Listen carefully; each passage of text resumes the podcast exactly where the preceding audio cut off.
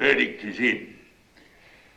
At the moment, your two simian friends and sponsors are free on bail, but they'll soon be brought to trial for heresy.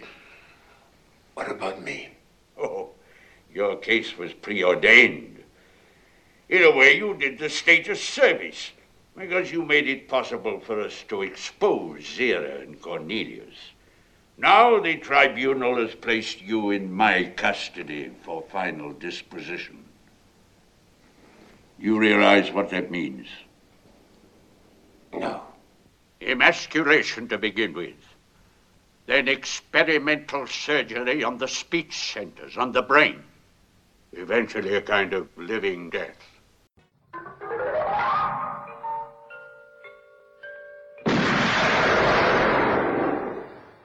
Expect me to talk?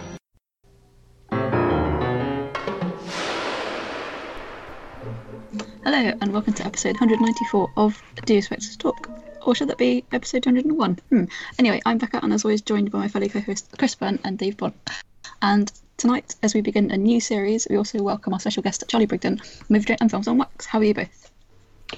Both of the three of us, yes. All the three of us. Good and for myself, folks. I'm fine. How are you guys?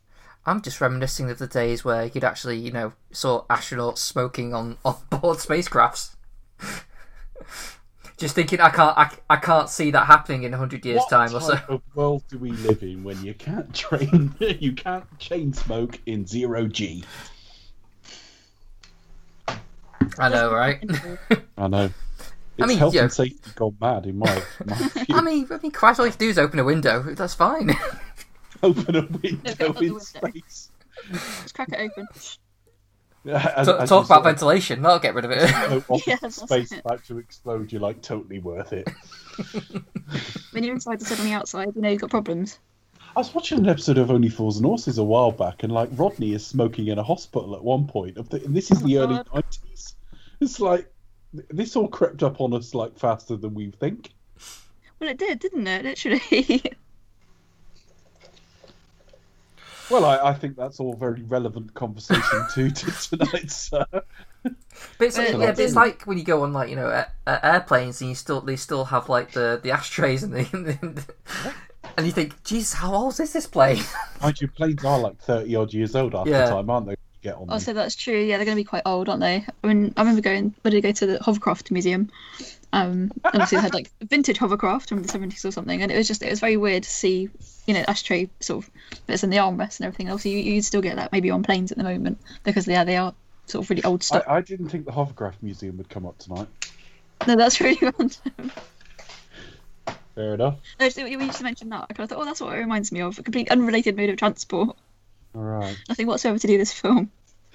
So this series, before Oh, we sort of uh, get get into it, um, we were supposed to do this in 2018, and we ran out of time with gaps and everything else, and Marvel and God knows what else. We ran out of time. We wanted to do it in 2018 to hit the 50th anniversary of the first film, and when we missed it, suddenly it wasn't a massive priority. So we got a few other things out of the way first. Um, but yeah, we probably should have been doing this around the time we did Marvel, but Marvel took us nearly a year because of gaps, delays, and everything else. And that's that. So, what are we covering uh, over the next few weeks, Becca? So over the next few weeks, we'll be working our way through the Planet of the Apes series, starting with the original and iconic Planet of the Apes, starring Charlton Heston, Roddy McDowall, Jeff Burton, Robert Gunner, Kim Hunter, Maurice Evans, Linda Harrison, and Norman Burton, aka Felix from Diamonds Are Forever, with a score by Jerry Goldsmith, script by Michael Wilson, no, not that one, Rod Serling, and based on the novel by Pierre Boulle, and directed by Franklin J. Schaffner, whose name I can't pronounce, and released in 1968. Yeah, um, fairly early in 1968. So yeah, I, I'm now getting to sort of a cli- close to the age Charlton Heston was when he was making this. Uh, Oh. People age in very different ways these days. Uh, Charlie, you got quite a background with this series because you were always sort of going to join us for this. So, what, what's your sort of background with Planet of the Apes? Um, I don't know really. I've just kind of always loved it since I saw it as kind of a, a kid, Yeah, and I kind of, I think they showed them all on BBC Two or something like that, right. like a, a, a season, and uh, yeah, they they've just always been really, really impressive films, and just just really different. Yeah, there's nothing quite like it, to be fair. Um, so, just to quickly run us through what we're going to be covering, you have tonight 1968's Planet of the Apes. Next uh, next week will be Beneath the Planet of the Apes, starring continuity Charlton Heston as well as Charlton Heston.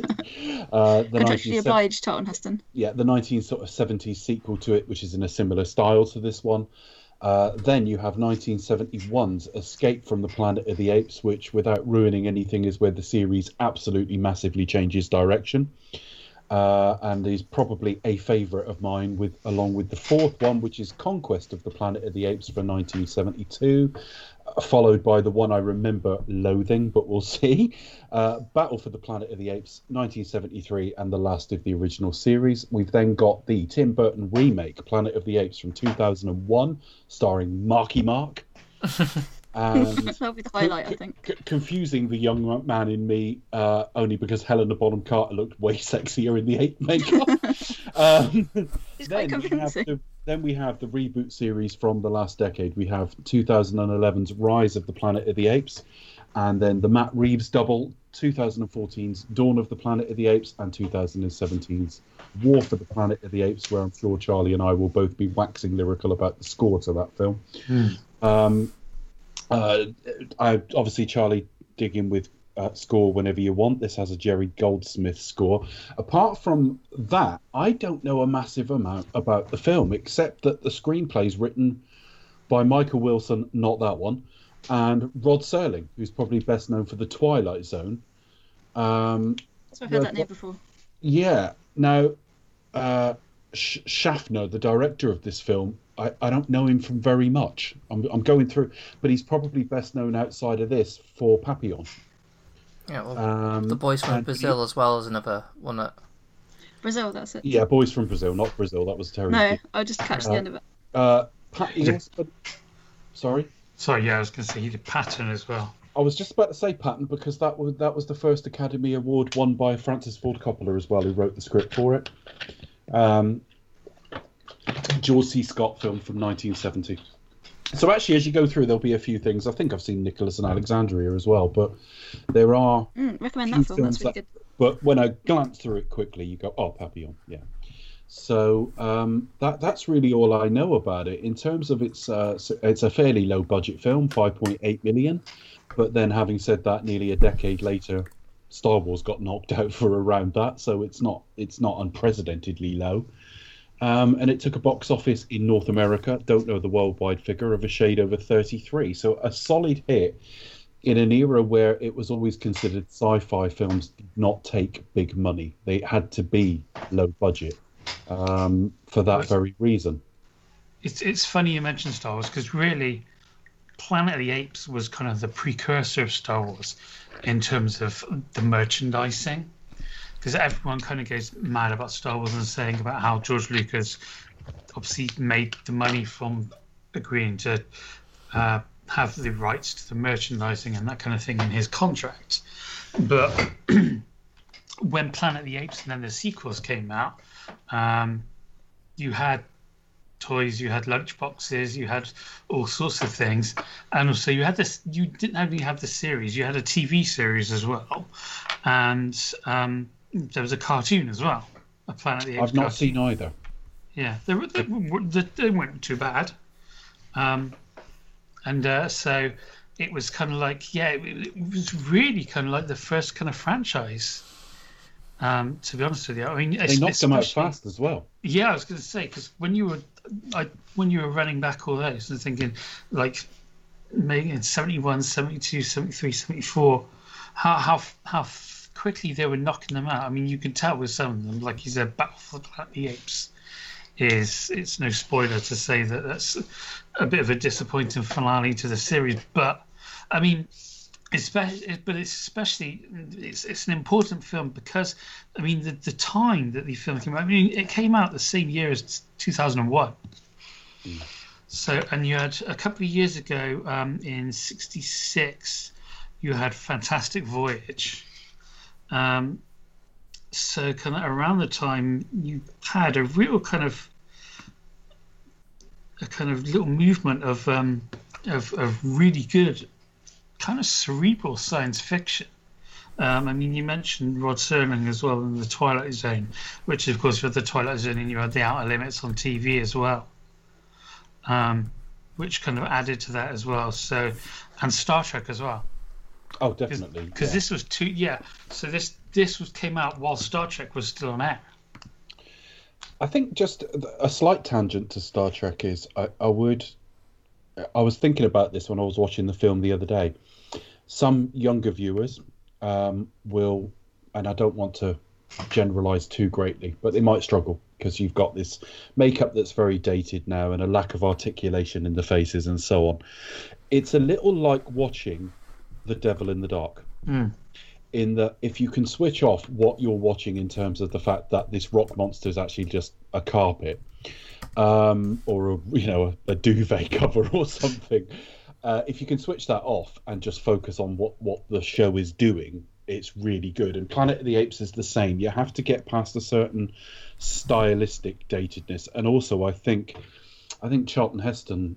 We'll get get into it through the film, but I, I, I think Charlton Heston. I'll, I'll come right out and say it. I don't think he was a particularly good actor. Um, in recent weeks, for different things, I've watched older films with people like Burt Lancaster in them, and quite a lot of these guys. There's only a handful of them that are really great, like a Robert Mitchum or something like that. But there's quite a few of the names from the era, even a Kirk Douglas, where you watch them and you think they still play all right now. Charlton Heston plays hammy as fuck, and he's a little bit out of his era, just as just as sort of cinema's going a bit sort of you know there's new wave movements across the world and easy rider comes out around this time and uh, cinema is going a little bit more counterculture. You've got quite an establishment figure in charlton heston a little bit out of his time by this point. He's slightly odd casting in its way. I think also it's like I don't think he's in the right genre as well. And I know No, he I, seems he's not as progressive. I would say. I know well, he's um, definitely not progressive No, Yeah. quite No. firmly. I'm no like you know I haven't seen many many of Charlton Heston's movies, uh, but he's I think he's more prominently known for things like Ben Hur, you know those, those biblical types. You know he you know does he played Moses and yeah I think he's you know he's probably better suited in that because I, I kind of thought thought the same Dave. I was like thinking he just feels a bit out of place. He doesn't feel he doesn't scream like you you, you know sci-fi. I'm an astronaut. I know. I, I was thinking maybe possibly because he's a name. That's probably what they could get at the time. I don't know, but I don't know. They're He's just got quite a masculine presence as well. Obviously, as a male character, but it's very Very much kind of like typical American masculinity as well. Definitely. But yeah, Yeah.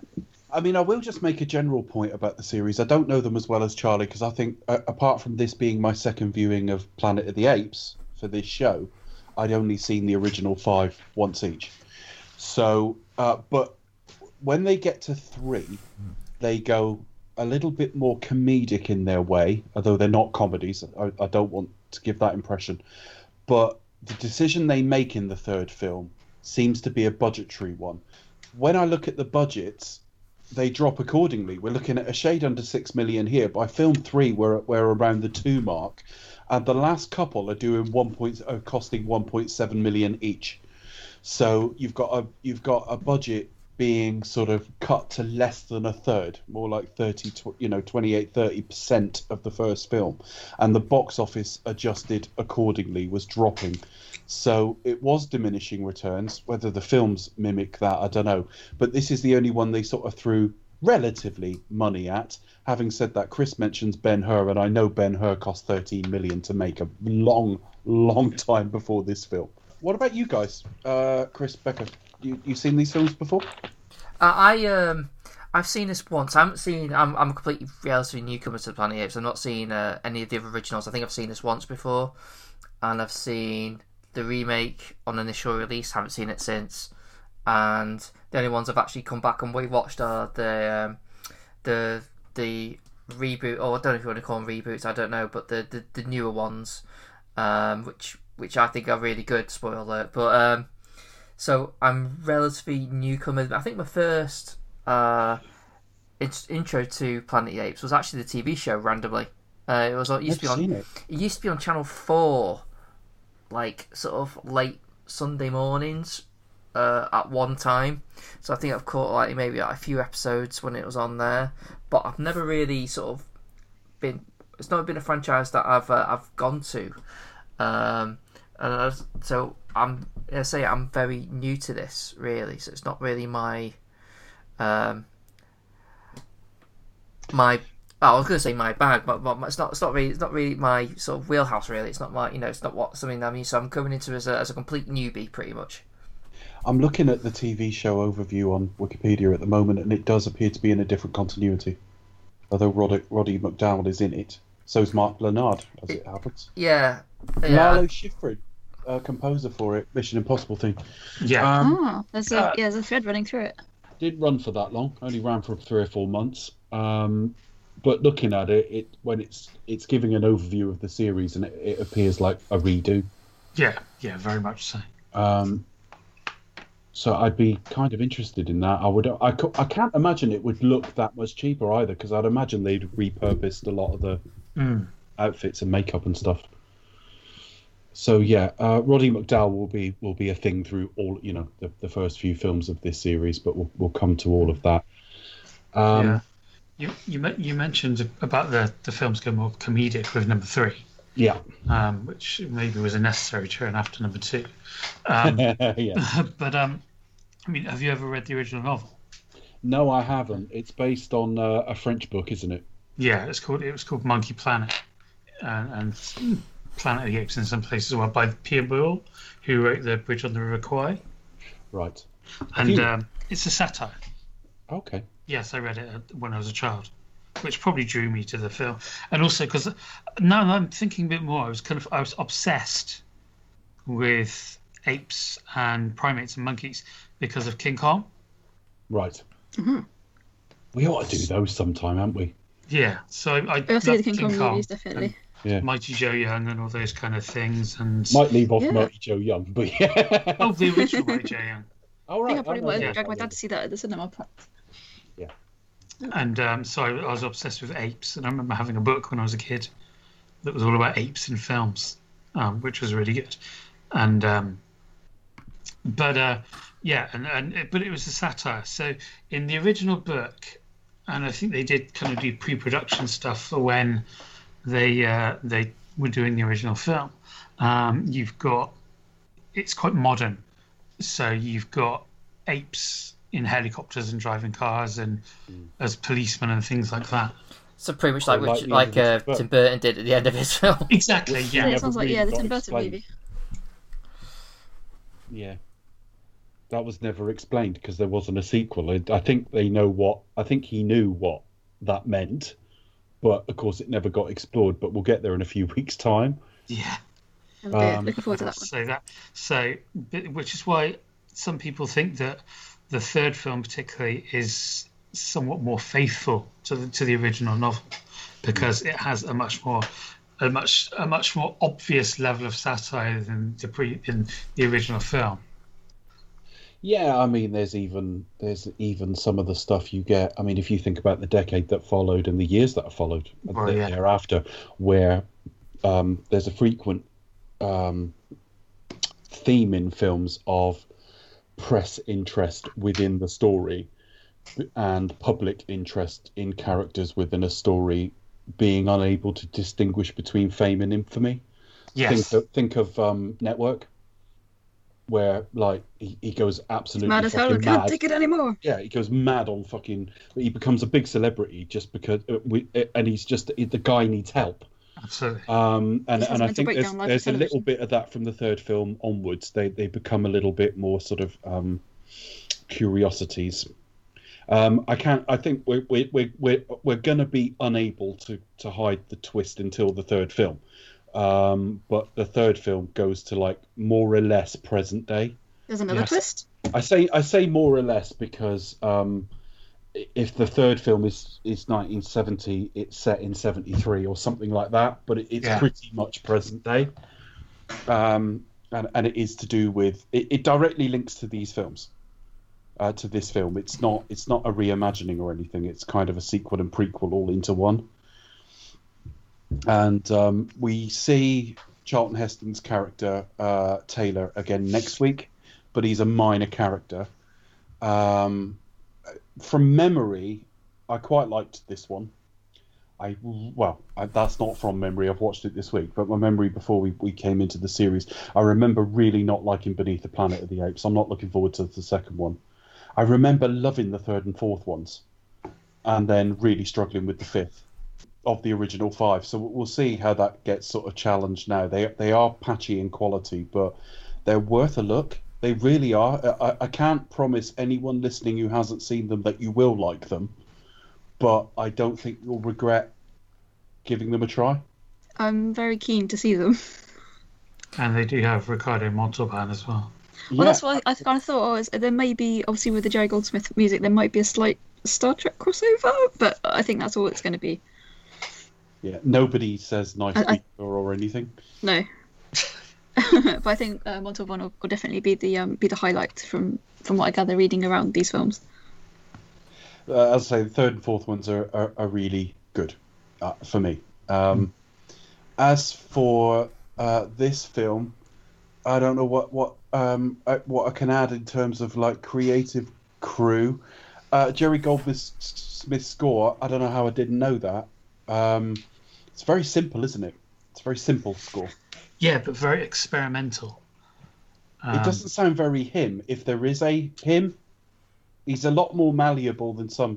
Yeah, it, it does if you know him, Right. um, maybe. But I mean, yeah, he because I mean at, at this point, because he, I don't know if it was Schaffner, the director. Um, He he and Goldsmith had a kind of partnership, um, and they ended up working on several because they worked together on Patton, Papillon, The Boys from Brazil. Um, I think they did maybe Schaff- one of Schaffner's first. Yeah, he did a film called The Stripper, um, and Goldsmith scored that as well. Um, and If I it put also that film on now and someone's just taking wallpaper off the fucking wall, I'll be really disappointed. and also there was a uh, It's very steamy, Dave. Whoa. um, a film called Islands in the Stream, which was an Ernest Hemingway adaptation. yeah. Yeah. Um, so yeah, so so they had a very good and fruitful partnership together, um, and yeah, f- for this, um, just because of the absolute weirdness of the film, it, it kind of feel it feels even weirder that the score is so kind of avant-garde. And uh, I mean, there's it's it's been a famous thing for years that he uses actual mixing bowls.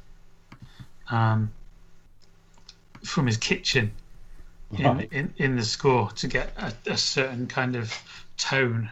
It's probably another thing that makes Charlton Heston feel out of place. it, it, you know, this experimental, like the dawn of the seventies. You know. Yeah, yeah. Um, uh, the only other th- the only other creative uh, I wanted to mention, just from looking around the other day, was Leon Shamroy. Leon Shamroy was the cinematographer on this, um, and he actually won four Academy Awards for his uh, his DP work. Um, nominated for a, a number as well, and he's a very old-fashioned cinematographer. When you note the films he made, stuff like The King and I, uh, South Pacific, and so on but he also lensed uh, Cleopatra, which is infamous in its way, the the um, Elizabeth Taylor film, but it is beautiful. Um, his career was pretty much done not that long after this. I think, in fact, it looks like this might even have been his last film in his late 60s. But I just wanted to mention him. He, he won four Academy Awards.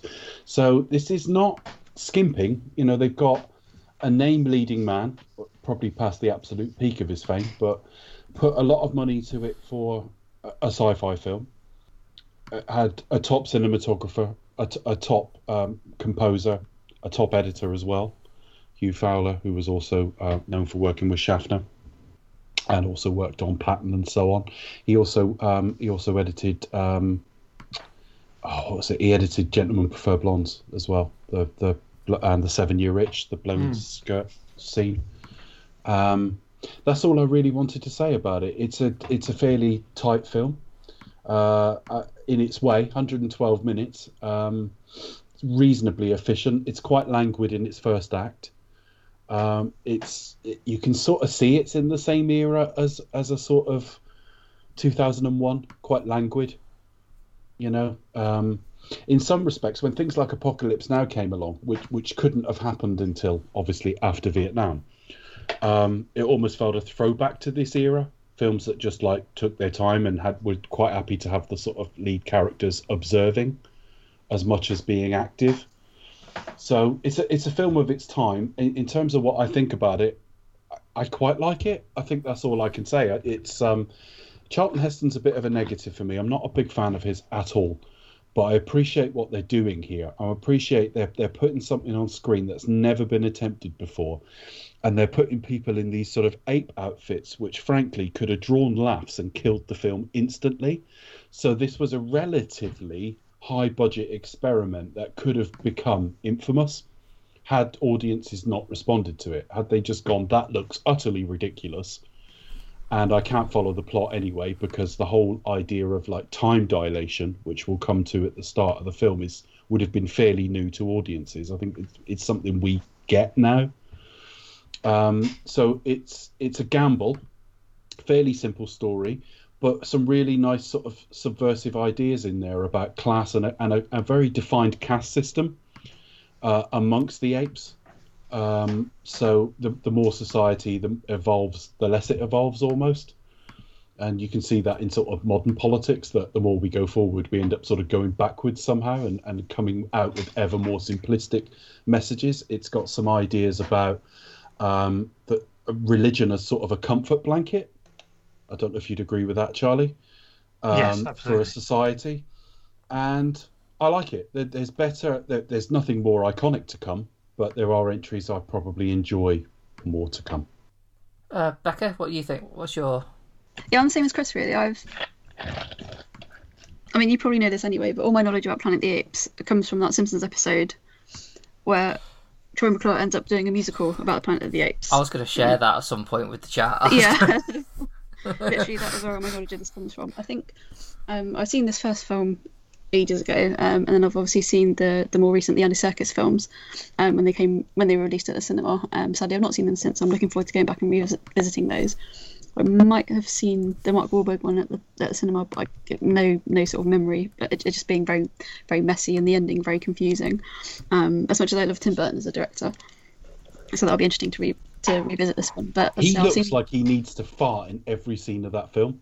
Yeah, literally, that is like his number one priority. I know, just looks awful. But anyway, go on, sorry. It's literally just shove it all together, see what happens. Um, and how did you yeah, get on with this film? I just crack on with it. Um, but yeah, I'm a bit of a newcomer as well, definitely. Um, Chris mentioned the the animated series um, on Sunday mornings. Um, no, it, was, it wasn't the animated. It was the the the, uh, the, the, TV series. Yeah, yeah. yeah a cartoon as well, definitely. I, yeah, um, I don't um, remember the cartoon. Yeah, the TV but... series. I think I might have had like a vague memory of that, um, like late night BBC or something, for example.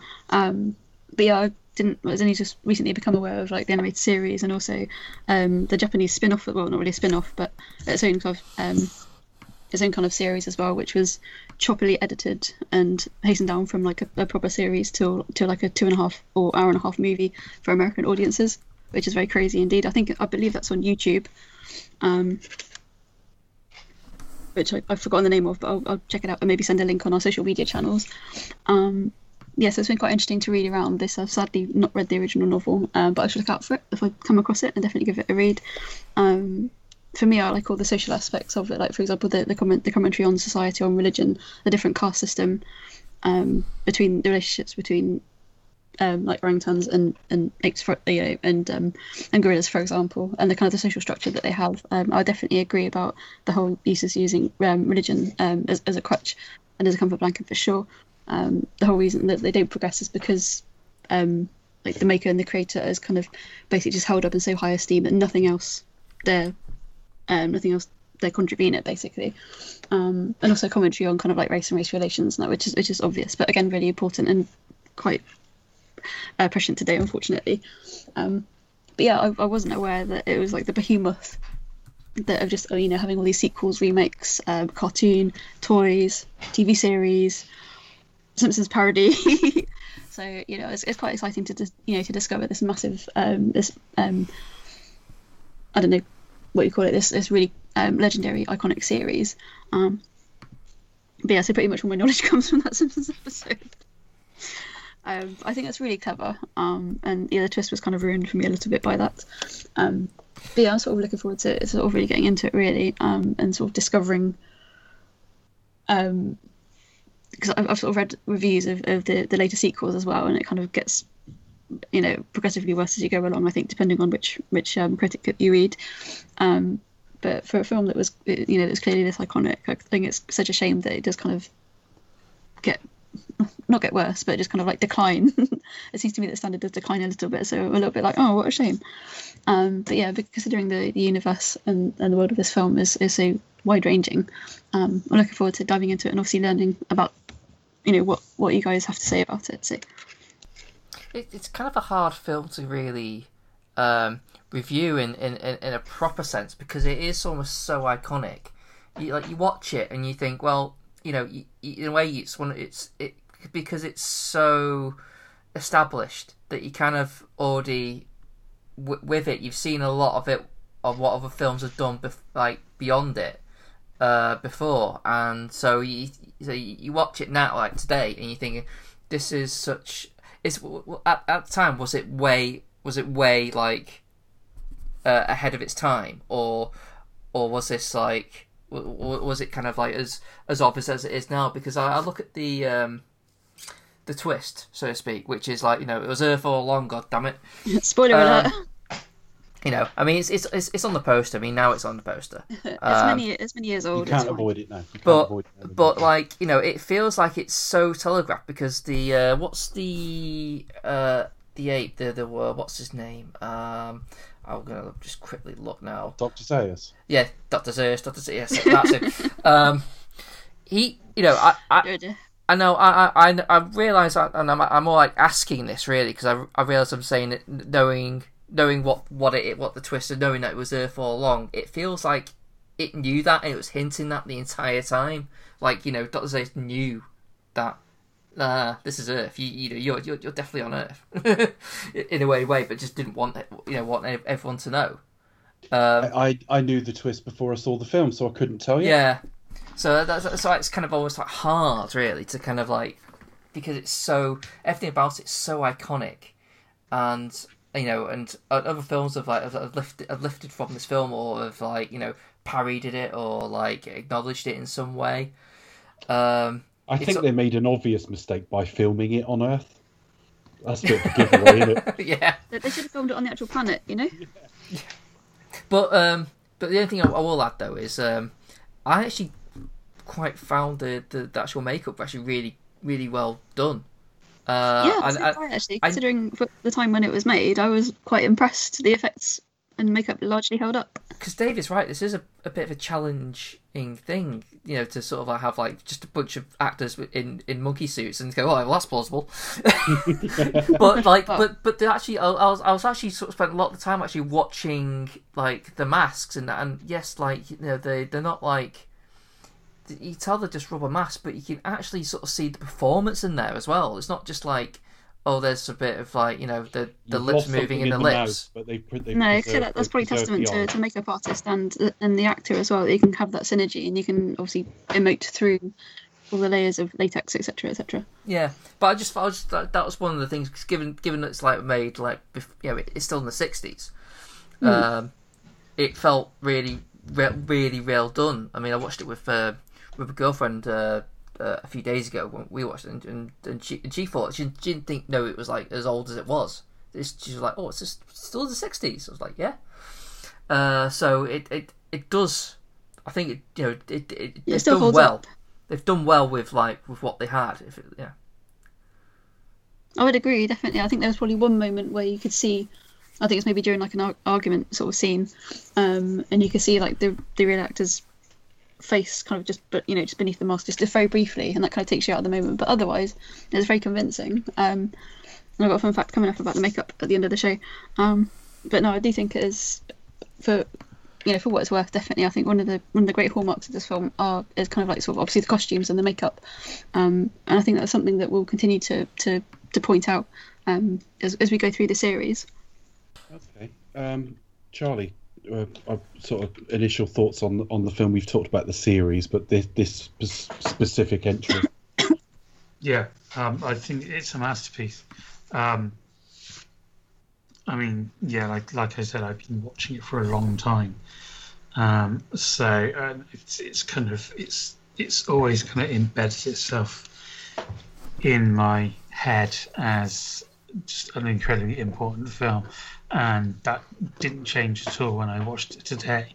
Um, I mean, I can agree with the criticisms on Charlton Heston, but uh, on the other hand, he is kind of there's there's got to be signs of PTSD in there, and, and considering one friend has been killed and stuffed, and the and the other one has been lobotomized, um, and just the, just the whole kind of reversal. That's Um, unsettling. The lobotomy. Yeah, That yeah. really freaks me out. I mean, the, the kind of the, the fate of his other of his other crewmen that is is terrifying. Um, but yeah, I think that bit just really, you know, I wince just thinking about it is It was very Yeah. unsettling indeed.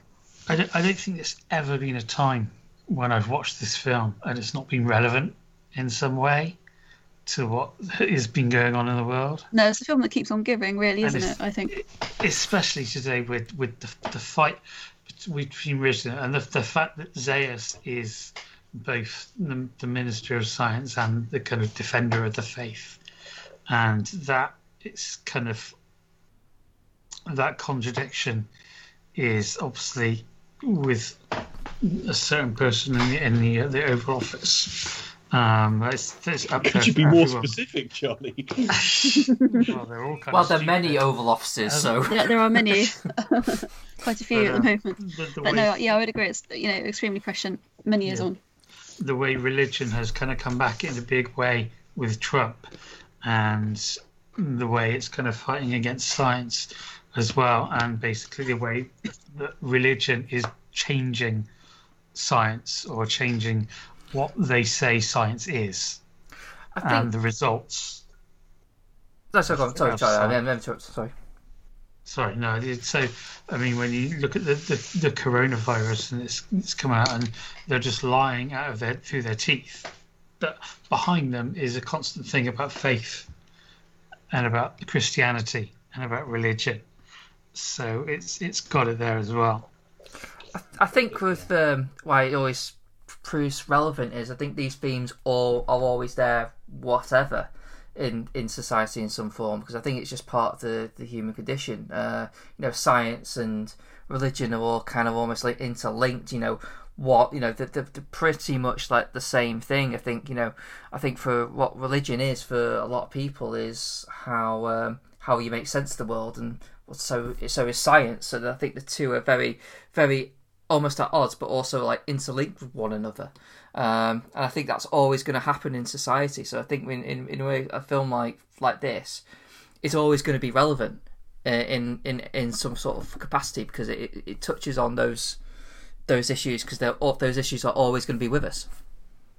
Um, what you saying before about the twists, I mean, it's it's kind of nowadays. I mean, I guess the Sixth Sense has always been the marker for me when it all started, and it came into this thing where it began to be something people used to look out, started to look out for, Yeah. and thing, and and then they started marketing on twists, mm. and it's it's kind of almost like a sport. Where people who did you guess the twist that kind of thing? So is, is this the initial like the the film that that did the, the thing with the twist. That was this what we all? Well, got not to- really, but No. I don't think we were looking for a twist, were we? If we were watching this in 1968? No, but it had it because it came and because it was, was originally written by the guy who created the Twilight Zone. That kind of show was kind of predicated on not so not so presenting a twist, but presenting these kind of interesting science fiction ideas, where it was so much more about different perceptions and different angles.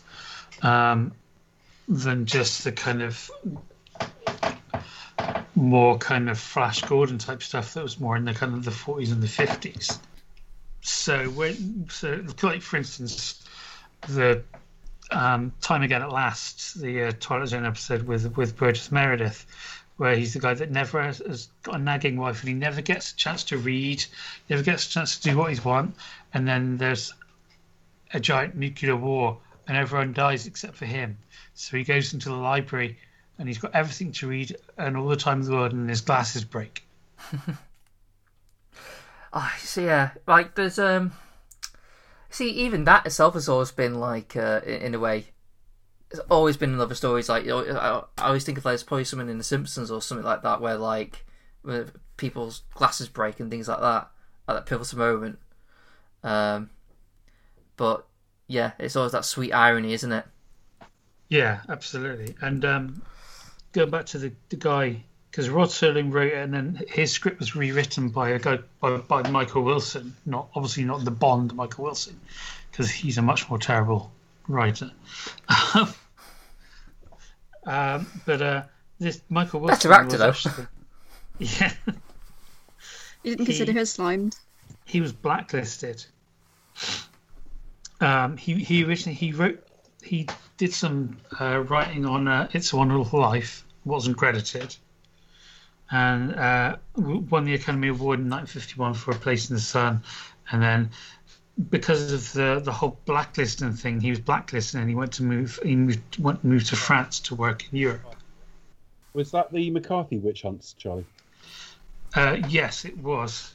Um, the House of Un-American Activities Committee. That- that's infected their national psyche ever since. yes. Because the, the, the inbuilt fear of anything that can be perceived as communist and socialist, which they don't know the difference between anyway, has just pushed them quite violently in the other direction.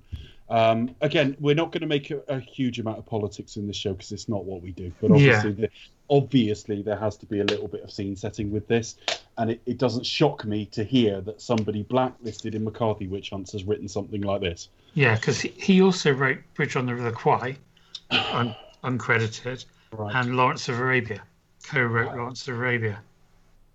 I didn't know that. Lawrence of Arabia is still probably the most gorgeous looking film I've ever seen in my life. Yeah, and it wasn't. It's in 1995, the the Academy Award finally gave him a nomination for the screenplay.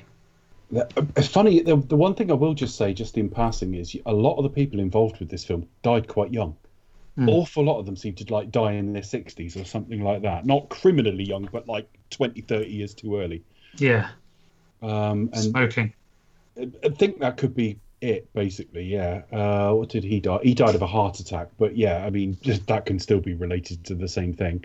Yeah, Lawrence of Arabia originally uncredited. So what that's telling me is people wanted his skills, but not his name at this point. Yeah, Right the way through. In fact, he's uncredited.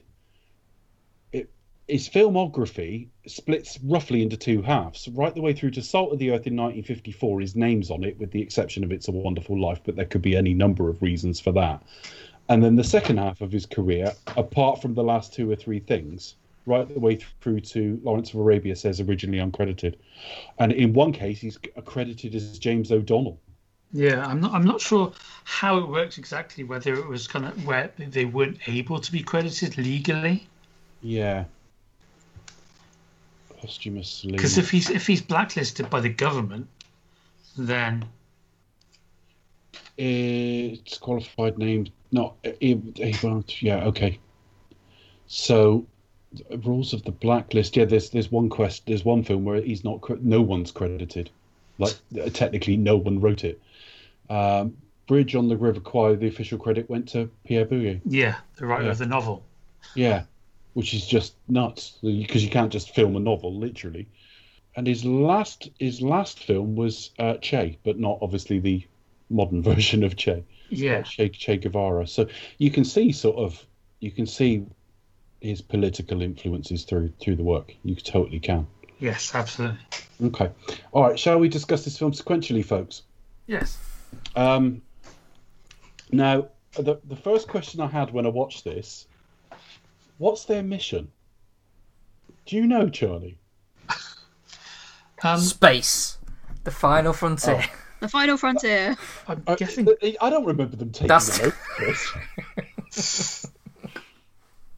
The mission was not to leave the one female astronaut behind. Well, but- that's the oh one thing dear. because I thought you're not starting a new society, are you? Because a gangbang's not the way to do. it. No. Well, not, not by the way she ends up anyway. They, they kind of mention that though, don't they? they kind of. They- She didn't make it, sadly. No, but if she had made it, surely that's the wrong ratio of men and women. Yeah, Yeah. I think Yeah. It was, I think it was just an exploration thing. Okay. So the first bit we get is him narrating before he's about to go into deep sleep. They've been six months in space at this point, Hmm. uh, but nearly 700. Is it nearly 700 or just over 700 years have passed? I think yeah, but It's just over because you've got the Earth chronometer says 1972, and their chronometer says 2673 yeah, and then he goes, you know, I'm going, I'm going Betty buys now, and then I'm just gonna have this cigarette and Just gonna have to smoke the cigarette first. and smoke Been Gilbert. outside for a fag. Yeah, I'll just put out my cigarette.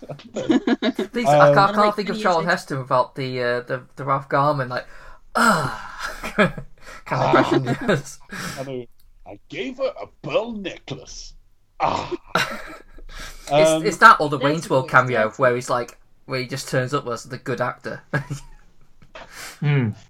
Right. So, yeah, yeah, he just, just shows up like as a, as a like, oh, can we get a better actor? And he just pull out hmm. Charlton Heston. Gordon Street. Yeah. Oh yes. I yes. once knew a girl on Gordon Street. Yeah.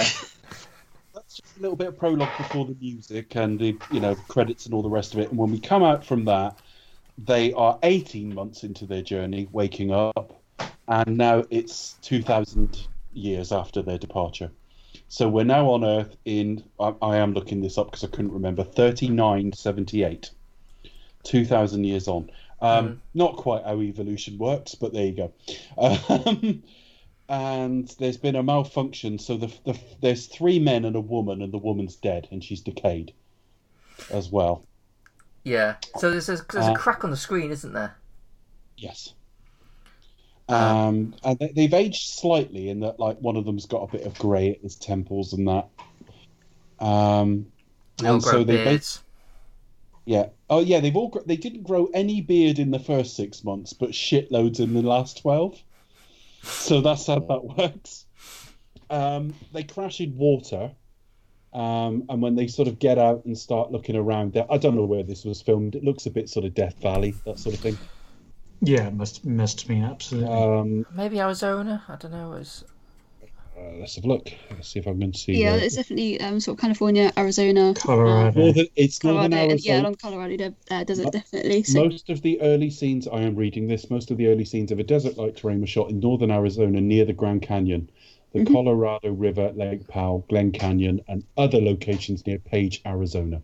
I can definitely recommend visiting the Lake Powell area. Very pretty. Lots of what- you kind of get a, a, a whiff of like the big country, as it were, um, and just the, the epic landscape. Watch out for the apes, though. Yeah, watch out for the apes. Watch out for the marauding apes. And, But generally, and, and some very bizarre scarecrows. I, Um, I Yeah. think they're, they're I mean, scary. I think those and, and the scarecrows from Live and Let Die are. uh, Not to draw a comparison between the two, obviously, um, but uh, terrifying in, in the way that movie scarecrows generally go. See, I, I remember the scarecrows. I remember like what region like uh, oh, this is like going back in the nineties, but like total film. And I remember like sort of like seeing like a picture, and it had like you know, at least at least people in apes costumes, sort of doing like that sort of scarecrow stance. So this, so this is before I saw the film anyway.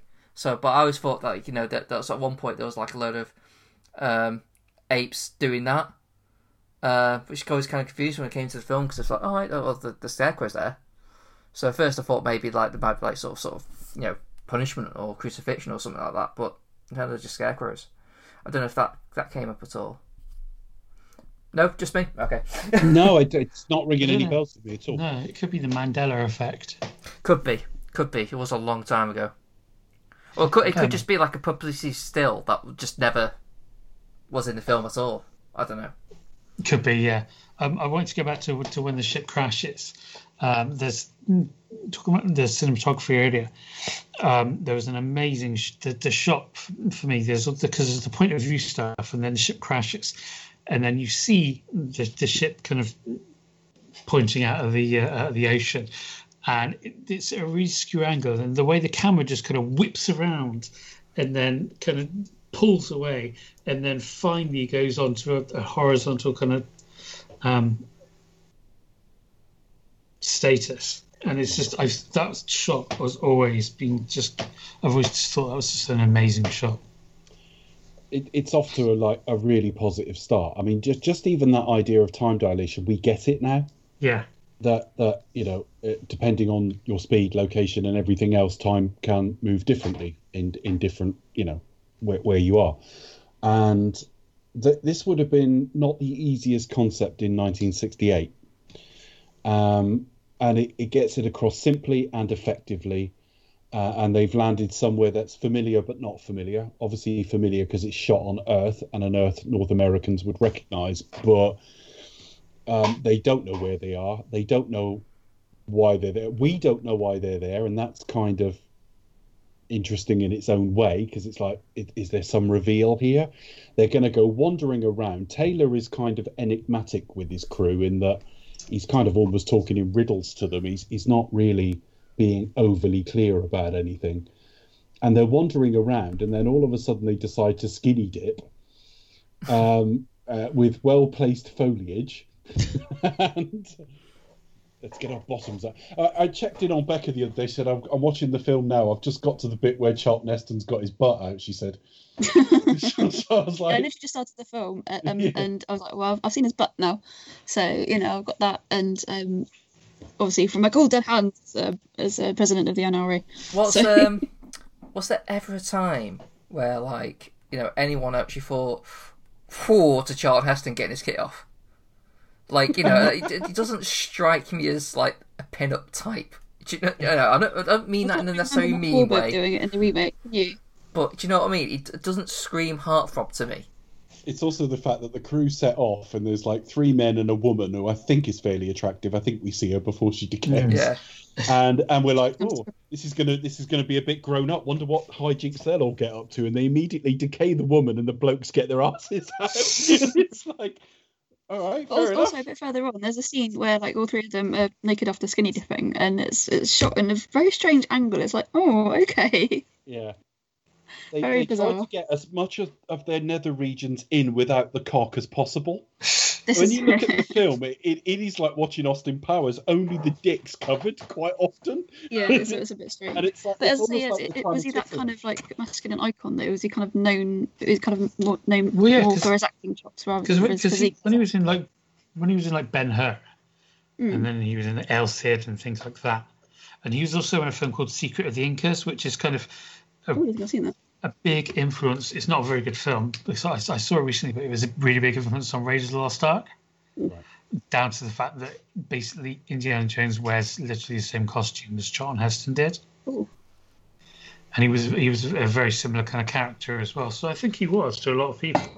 Yeah, I'm not. He, he does spend a lot of the time half naked in this film. Not that I'm commenting on on male bodies or anything like that, yeah, but just just compared, you know, compared in contrast to the other apes and, and other species in the film um, just just as a point of contrast, really, um, about who is actually the more cultured and, and sophisticated.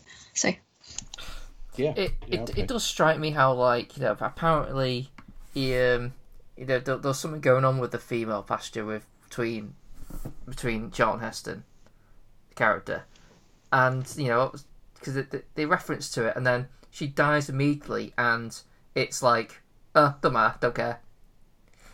you know, it's like so he's not very caught up, but with um, well, I, I forget what the character. Yeah, they do. Name. They do characterize him quite cold and um, cynical. Yeah, it's been it's well, it's been hundred years. I was like, I was thinking, well, what's the point? Everyone you ever knows dead, known's dead. Like... Well, they, they, this one he he starts off with the uh, with the narration when he's recording his log, and he says, "Does man still make war against his fellow brother?" So they immediately get kind of position him as a very cynical, mm. yeah, kind of almost nihilist. It, it kind of works. The only thing I will say, if this film's got a flaw, this first, first act is just ever so slightly too long. Because I'm glancing and, and, and, we're like half an hour in, and they're still kind of wandering around. Um, the the meat of this film is all crammed into about 70 minutes, really. Um, it's not a major flaw, but um, it, it could it could pick up the pace ever so slightly, but there's value to them not knowing where they are and being a bit confused in and of itself. Um, what I, what I do like, and I am making fun of it here a little bit, is they they happen across like a plant, and it's like vegetation, life.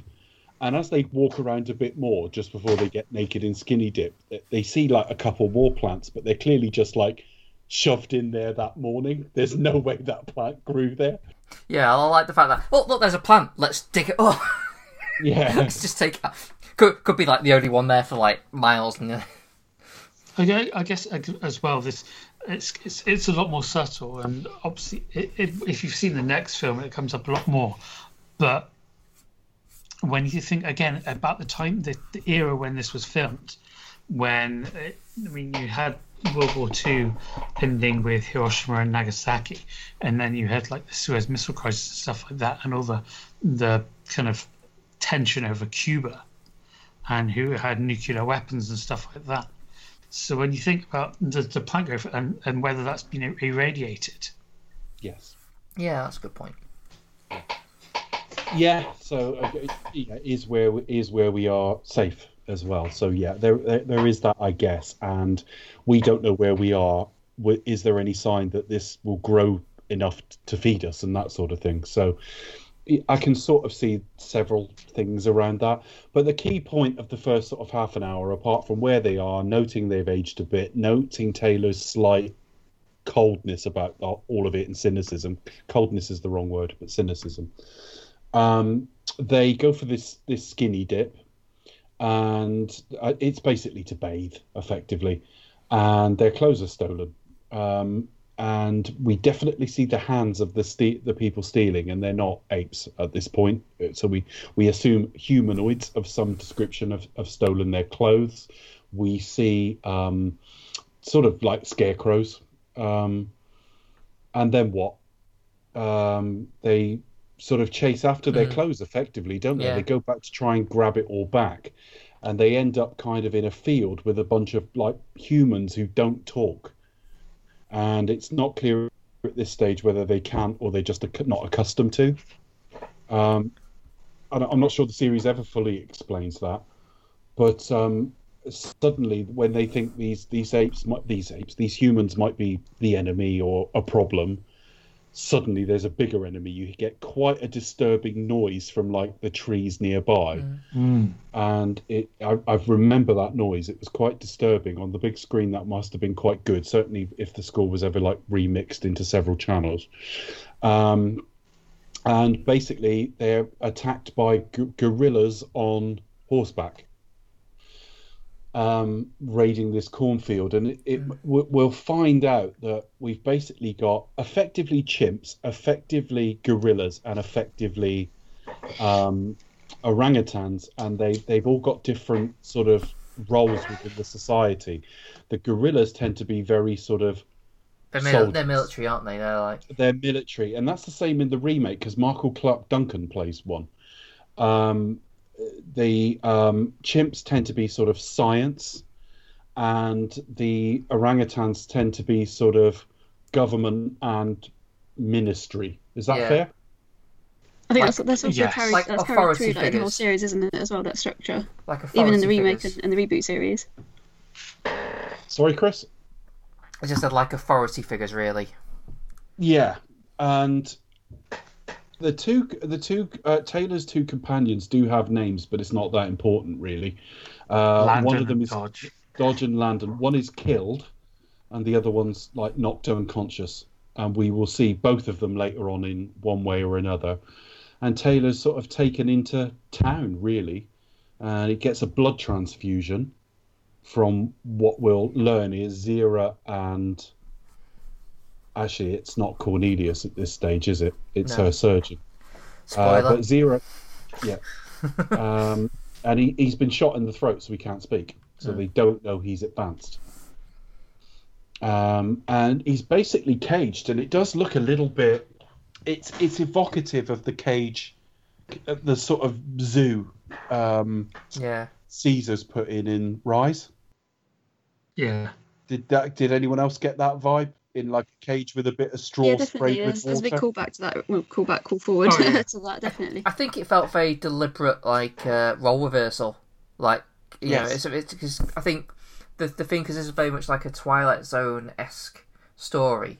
Um, you uh, it, it felt very much like a you know like uh, landing landing on a on a on a planet and then and then finding out everything's just reversed back. You know, so you're so you're like the, the caged animal, and uh, you know, and it's like we'll see how you like that that that, that kind of perspective.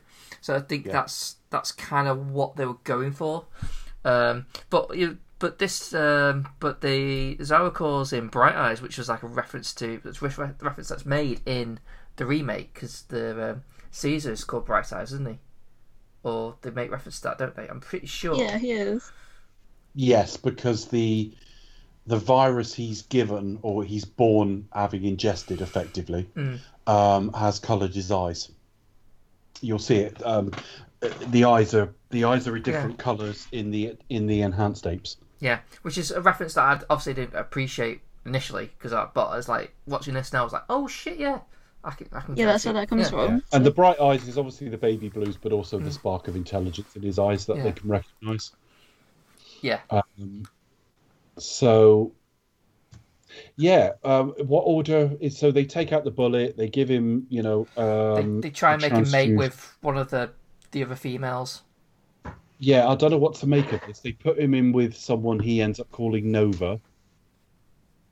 Linda Harrison. Ha- Linda Harrison is the actress. She was only about again big age gap. She's only about twenty two when she's making this film. I And- think she was like a, I think she was the girlfriend or wife of one of, of a producer or something like that.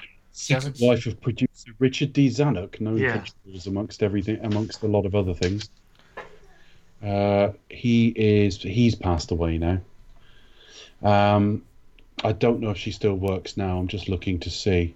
She was still doing bits and pieces till the middle of the last decade. Um, nothing that big, although she's in obviously next week's, and she's in both Cocoon films. Um, and she has got a small cameo in Planet the Planet of the Apes remake. So I, I don't know what to make of this because I don't know how smart these humans are. They can't they can't speak or they're not accustomed to speaking. But we don't go into it any further than that. They So, just I kind of don't- like It's, it's a bit unexplained, really, isn't it? It's kind of like are they are these sort of like cave men and women, cave people, um, or sort of like Neanderthals as, as as we would sort of recognise, I guess. But yeah, it's, it's never really explained how how these kind of these human type individuals are unevolved, I guess, or not as evolved as, as we would we would seem it to be. I imagine they're just sort of like sort of just kind of like a very sort of primitive version of us, which kind of like going off basic instincts but don't really speak. Uh, I think that's the only way- you can sort of look at it because obviously you know like they de de evolved to a degree.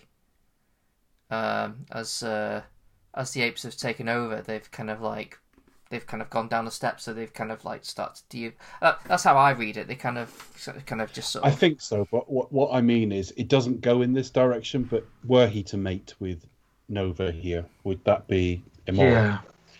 I don't know. It it, Uh, it, it it seems a bit weird how he would be so eager to kind of like, well, come on then, well, I'll, I'll make, I'm, hap- I'm happy to take you with me and, and we'll, we'll make whatever. We get this with Estella Warren in the remake as well. Um, that's a woman who didn't have the career we thought she was going to have. But um, the basic gist of what's coming along now is Dr. Zaius, who's the head of the Ministry of Zaius, Science Dr. or whatever Zaius. it is, he comes in and he can't. It's going to happen. he comes in and, and Zira's like, look at th- there's something about this one, and he's not convinced, but she is, uh, that he's got he's got intelligence. Um, and I think how far do we go on? Yeah, we see him like writing in the sand in his outdoor cage. They're used for experiments. They're used for slavery. They're used for a lot of things, really. The humans, but they're just the little playthings of the apes, really but Zira, as a scientist and a doctor, kind of um, uh, is, is doing sort of behavioural studies on them. Yeah. He steals her notepad. Ah, yeah, that's quite key because he can't talk, but Yeah. he can. Uh, And then the guy, and then he gets beaten up by the. Uh, yeah, that's the one thing. In reality, if like an ape beat you, they fucking kill you. yeah. But then kind th- of this feeling- is this is like this version so because obviously I think you could argue that that the, these apes have evolved like us and are probably are Yeah, that's what I always thought. They're yeah. hairy humans now. yeah yeah, there's kind of like being a. Yeah. Yeah. Um, but yeah, so she's he starts communicating to Zira, uh, puts on the notebook his name and all that sort of thing, and um, Zira and Cornelius. That's the first appearance in this of Roddy McDowall, who play a different character going forward. Well, he's Cornelius, I think, for a few weeks, but he becomes Caesar later on, otherwise known as Rocky Junior. um, uh, so um, not complete. Uh, Cornelius isn't completely convinced, um, but he describes where the ship went and what what's happened to like all of that. Um, and it turns out he was in something called the Forbidden Zone, which isn't that well explained at the moment. But this is key to all of the themes of the film, isn't it? Keeping keeping society unaware of Yeah. Reality in order to serve the mythology they're based on. yeah it's like you know to to know this would deconstruct everything else so let's prefer let's preserve uh wh- what we know now to you know to, to keep things as they are Yeah. So uh, Cornelius believes apes have evolved from basically lower forms of life, including humans. And again, none of that's ever completely explained, but doesn't wildly matter.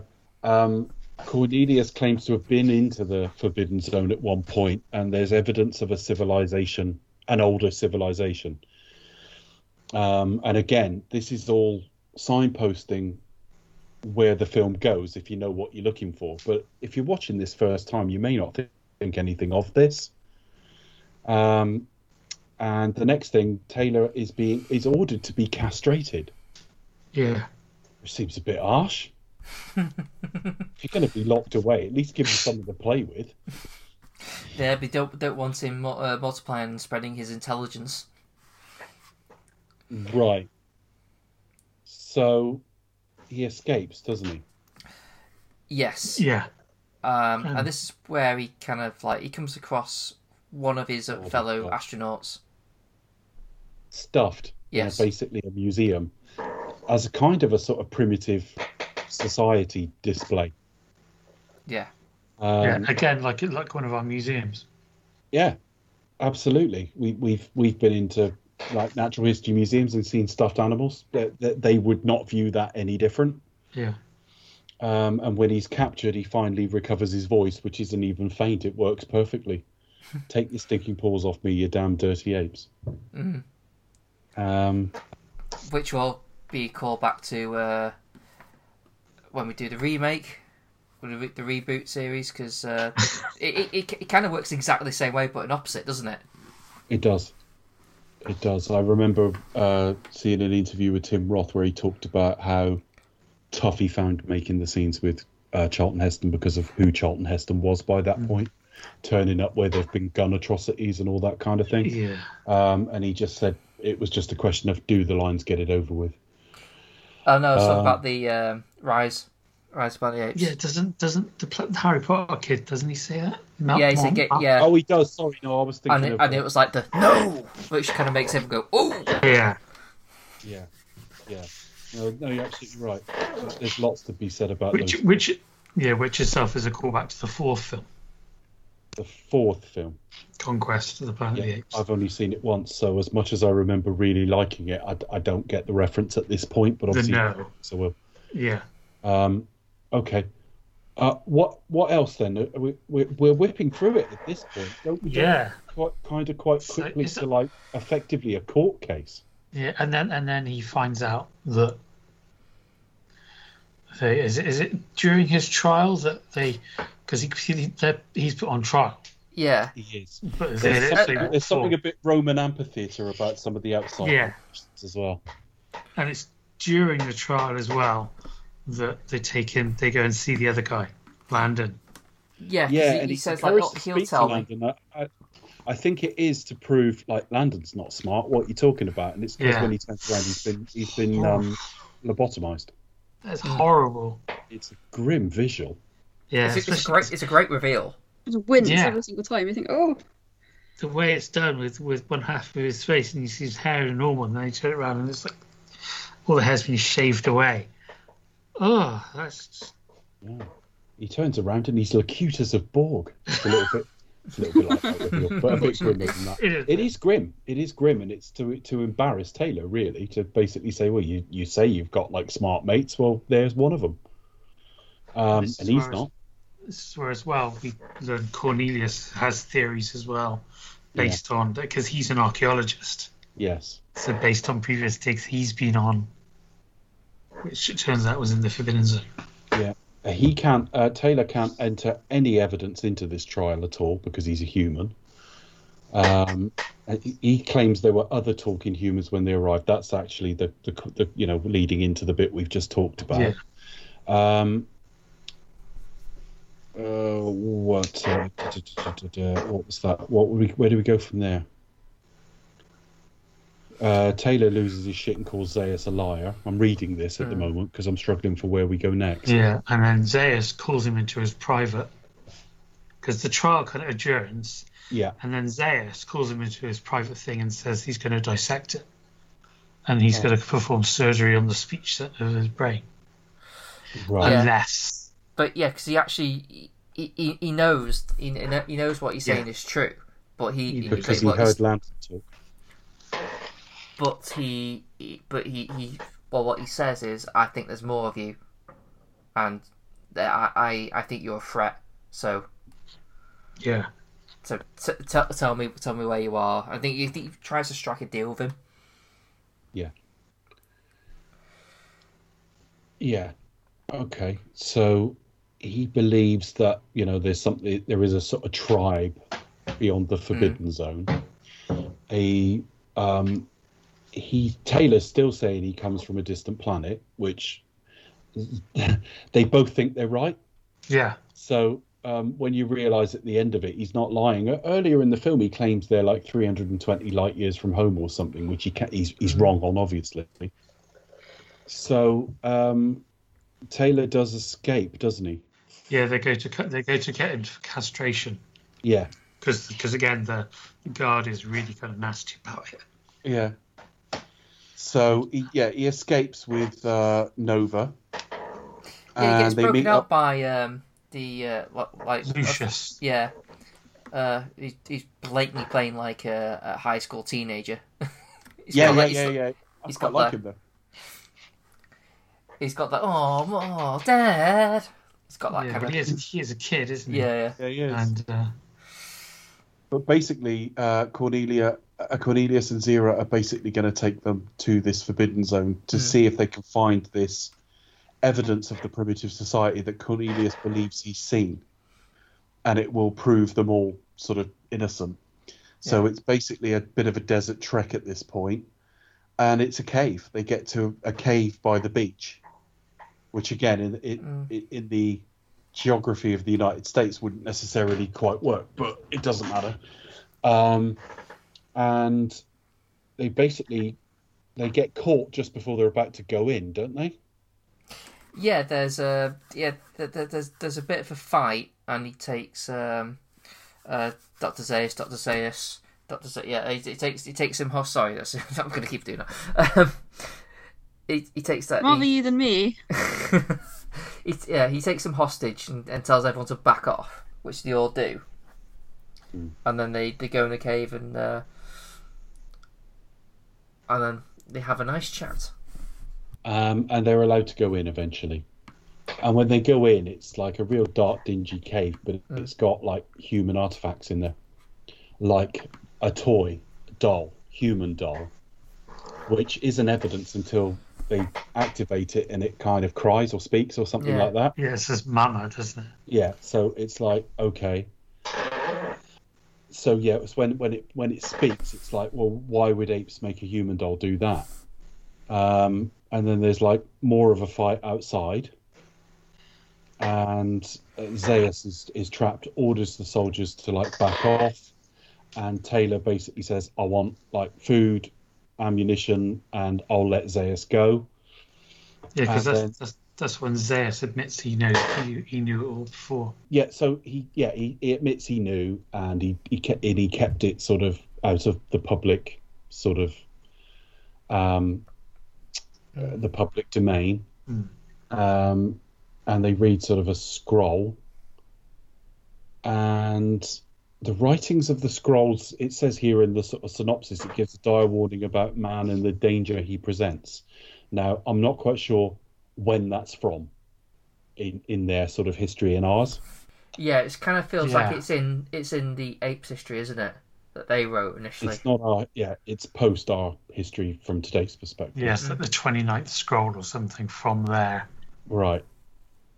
He and it, it it's he's, he's he sort of says I don't hate humans, I fear them. It's it's for what they were and and he, he then we get the sort of era this film is made in because it's the reference to war. It's the reference to the fact that humans were destructive. And of course, Yeah. we're, we're living in an era of the height of the Cold War at this point. So the fear of like nuclear Vietnam Armageddon well. was like, sorry, Vietnam as well.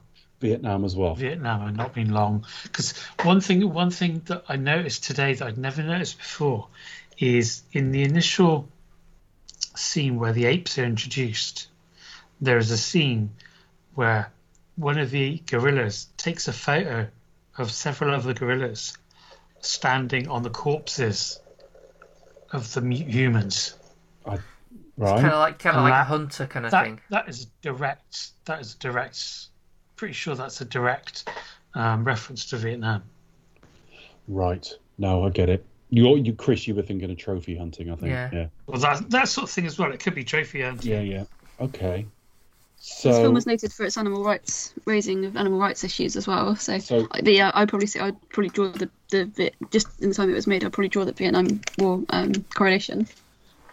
but it becomes clear we're in a post-apocalyptic society now. So whatever happened with man, it did end in Armageddon. And then bloodshed. Oh dear. Yeah. Um, which is where everyone in the '60s would have convinced would have been convinced we we were heading.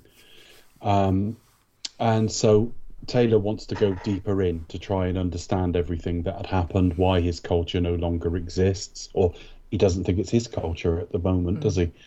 Why the human culture uh, on that planet, quote unquote, doesn't exist anymore. So he says goodbye to Cornelius and Zira uh, as a bit of a cheeky snog with Zira, who makes a joke about how, how ugly I'd kiss you, but you're so ugly. I think we'll have to compare like human simian kisses between this one and the whole Mark Wahlberg and HBC later on in the series. I think we'll have to sort of compare and contrast who Well, did it make best. they make Bonham Carter's eyes up as prettily as humanly possible in that film. Yeah. Actually, and give her the even best wig underneath all that makeup, I think she's so glamorous and she still looks, the most. you I don't think she's that attractive in life, but I think in that film she's like they've made her the best looking ape you could ever imagine. They're good, they're good, you know, cover her in, in all this kind of makeup to It make her was a look really ch- sort of was a- dowdy, but actually it they was a actually make her look quite glamorous. I'll be honest. Uh, Well, wasn't Tim Burton married to her at the time? uh, oh, there we Yeah. are. See, Ah, that's what it was. Um, yeah, so. Uh, so, so you think at times he's gone like, "Go on, love, put the monkey costume on." They they blow up the cave. They blow Yeah. up the cave. So basically, that ape society is going to stay completely clueless. Yeah. And um, Taylor heads off with Nova into sort of along the beach, sort of into the distance to sort of see what he can learn. He's warned he may not like what he sees. Um, and then the Which most makes me think shot. he, kn- he knew. He like, you know, it makes me think that he ca- he does kind of know that he's actually think from this this planet. I mean, it it, it works both ways because it, 'cause it kind of like represent. It kind of- does believe he's from the Forbidden Zone. He doesn't believe Taylor when Taylor says, I'm from another planet. yeah. Yeah. Taylor believes Taylor. Um, but basically, they've gone out, time warped around for a few hundred years, and then just come landed back in the same place. Um, and yeah, basically, we start to see sort of sort of spikes sticking up, and it turns out to be the sort of crown on the Statue of Liberty. Mm. And then Taylor, grief stricken, falls to the ground and wildly overacts. Credits. you blew it up. Damn you all to hell. So And it's, it's- sorry, go on. That's I sort was of Ace just about Rimmer to say, delivery there, Dave. a lot of the sort of um, films of this era did have these kind of abrupt endings. Yeah, yeah. It's just like a shock ending, and then we go credits done. and the, the, the credits to black with um, Silence. the, the noise of the ocean over them. It's very shocking, isn't it? It's probably one of the most shocking endings of all, like, of, you know, American cinema in this era. It's very, like, very on the nose, like, oh, and it- there's no explanation. There's no, you know, oh, so this is what happened. This is how apes evolved. This is how we devolved. Um, it just literally ends like, oh, it's Earth all along. Cut credits, and it's like, oh, shock. yeah, but can you imagine it, if you if you'd gone to like this, then like dinner, you'd have had a lot to talk about. You would have you? definitely. Yeah. It's, it's, it's one of those sort of cinematic moments where it like go see like I don't know the first James Bond movie or like the Charles Scenic Psycho for example. It's one of those iconic movie moments where if you're not of that era or if you didn't if you weren't around at the time to see it, it's one of those sort of scenes where like it, I I would have loved to have, have been around at the time to be able to see that film for the first time at the big cinema just because it was such a shocking ending and it's probably one of the most iconic like sci-fi movie endings I think. That's what pissed me off when they put it on the DVD cover. Yeah, they did. This Uh, is it exactly. The newest It's like I've got a box set and it's right on the it front. It's just like oh spoiler alert. I, I had that sort of orangey box set with it. Yeah, yeah. Uh, later, I had the DVDs. Now I've just got rips, but um, I, I um, I, I knew the twist, and it's like I'm not sure if I did when I because I remember when the remake came out. The woman I was living with at the time, her father came to visit around the time it visited it, and she they both said to me, "Have you seen Planet of the Apes?" And I had to say honestly, I don't know, because it's so in popular culture, but I don't specifically remember reviewing. yeah. So if you ask me to bet on it, I've not seen it, but I, I'm not sure if I knew the twist, even though it's that famous, which tells me I hadn't seen it. And then of course I go to get the box set, and it's got that on it, which is exactly what's on our cover photo at the moment. Um, and it was like, okay, well, I guess that's what it is at the end of the film. But then, then the film becomes a pleasure of a different type. yes. You start trying to watch it to think, how does this all hang together? And it hangs together just fine. Um, Yeah. Final thoughts from me. I haven't got a lot to add. There- There's better to come for me, but there's nothing more iconic to come. Uh, don't like this leading man very much, but it's a really well put together, well thought through story that had they continued with the high budget option, if you like, and sort of crafted all the sequels in this environment with Charlton Heston, maybe we would have explored it more and learnt a little bit more about how it came to be. Obviously, we get a sort of batshit coda to, to this next week, and then it changes direction. That's not necessarily a bad thing, um, but it does mean that there are still elements of this film that remain unexplained. But unlike the Tim Burton remake, we're not left thinking, well, that's a load of shit, isn't it? It's just things that it's just things we don't quite know how. I mean, and e- evolution does not happen that quickly. In two thousand years' time, there won't be, you know, anything approaching this. If we're still here in two thousand years' time, um, I may not be, but um, What you may Uh, not be in I- 2,000 years' time. yeah, I may not be uh, unless I get some serious roughage into my diet.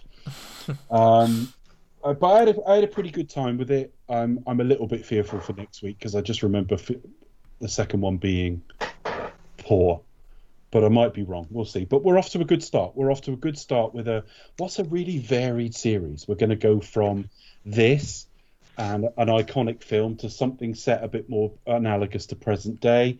Then we're going to go to like the most up to date makeup effects you can ever imagine. Then we're going to go to like CG in the present day, and we're going to get a total mix of tones and ideas. So I'm looking forward to this. We're off to a good start though.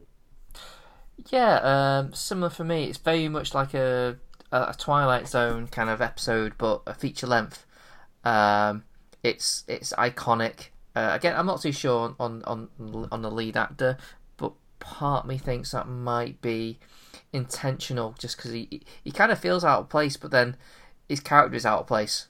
So that might have been the thinking behind it. I don't know, but um, but yeah, no, it, it, it's it's it's iconic. Um, it it flies by, um, and yeah, I had a good time with it. It's not been much more I can really add other than like other than that really. Um, but yeah, other than other than the uh, I thought the makeup uh, given given this decade was actually really really well done.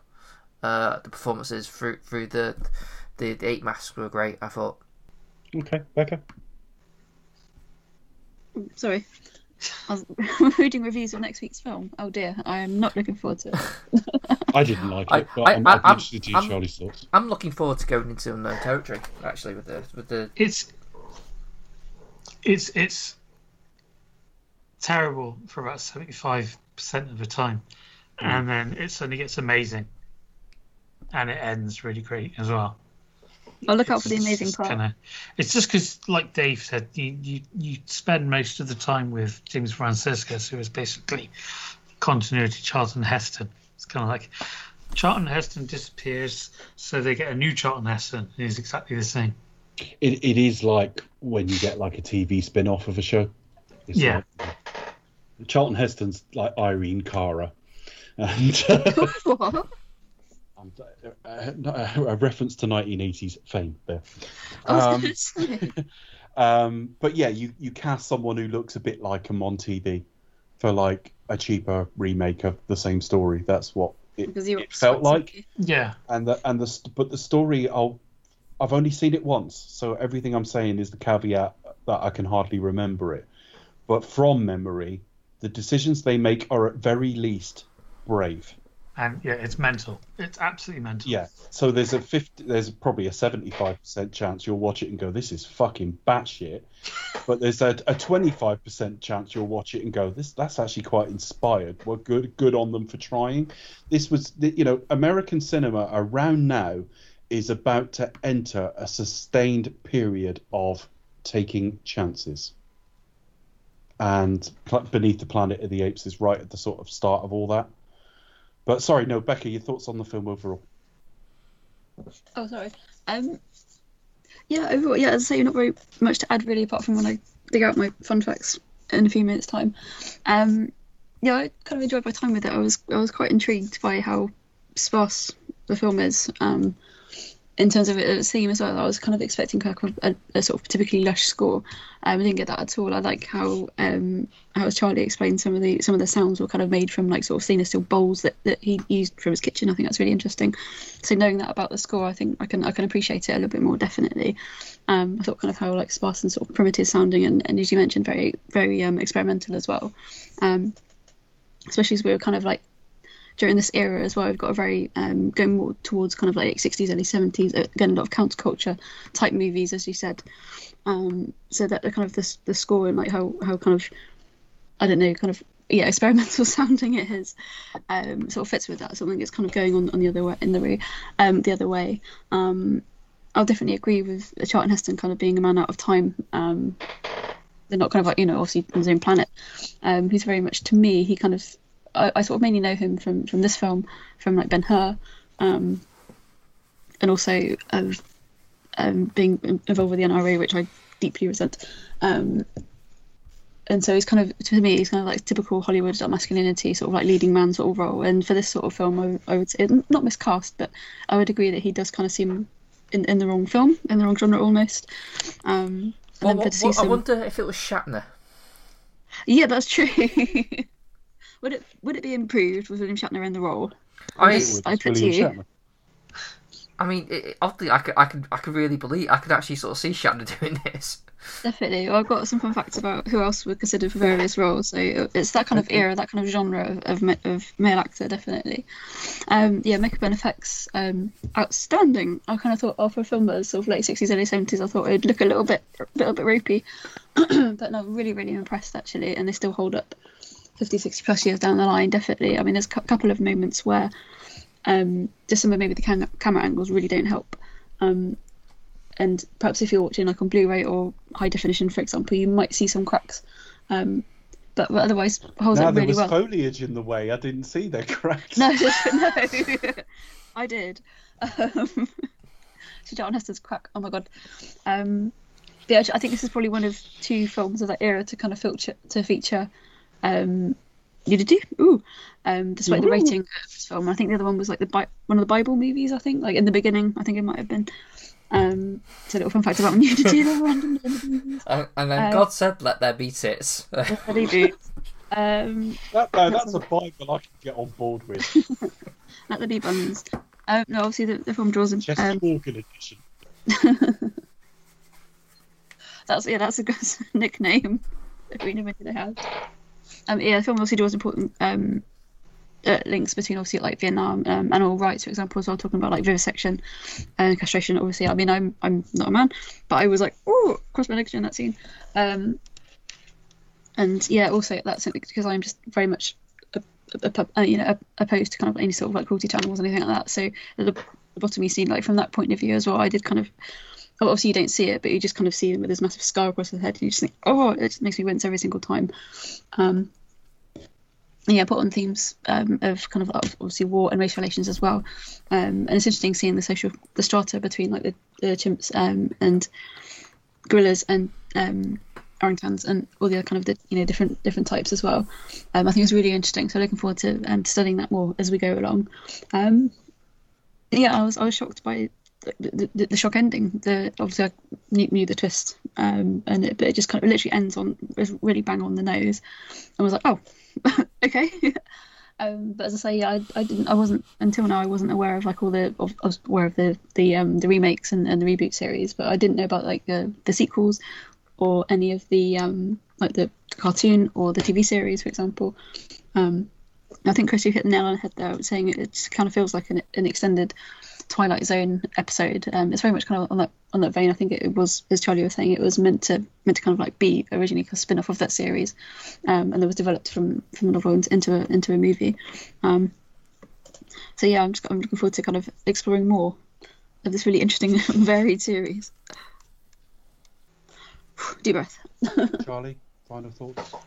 Um, yeah, it's as as before. I, I think it's it's such an important film, and uh, just a kind of really a real icon of sci-fi. Um, one one of the things is I'm always impressed whenever I watch it, um, how committed it is to itself. Certainly, obviously, when when we watch the Tim Burton film, and when you think about about other films of, of this ilk from later years, that kind of have to wink their way through it, and kind of Whereas this has such a stark. We're aware this might play a bit daft to some of you. Yeah, there's none of that in this.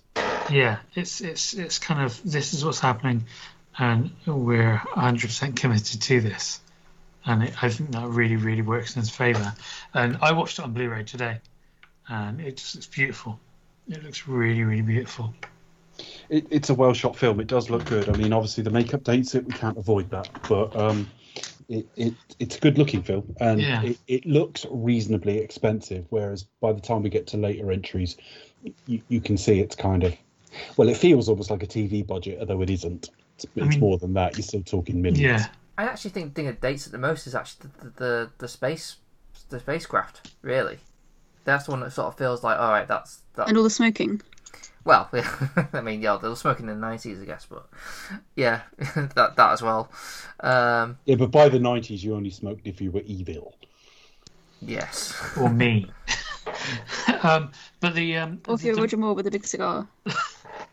the makeup as well. I mean, obviously, yeah, in comparison, it is dated, but but I mean, taking it on it on its own self, and what you said earlier about it's got that perfect balance of being able to communicate what the actor is doing, as well as still looking like it's a gorilla or it's a chimpanzee. I think the best actor in the film is um, was Kim Hunter, um, I Zira. was I was just about to say because the work she does with her eyes is extraordinary. Exactly, and she is brilliant. And um, yeah, the way the way she worked through that She's mask. thought about that. I don't think she's just got incredibly expressive eyes, although she might do.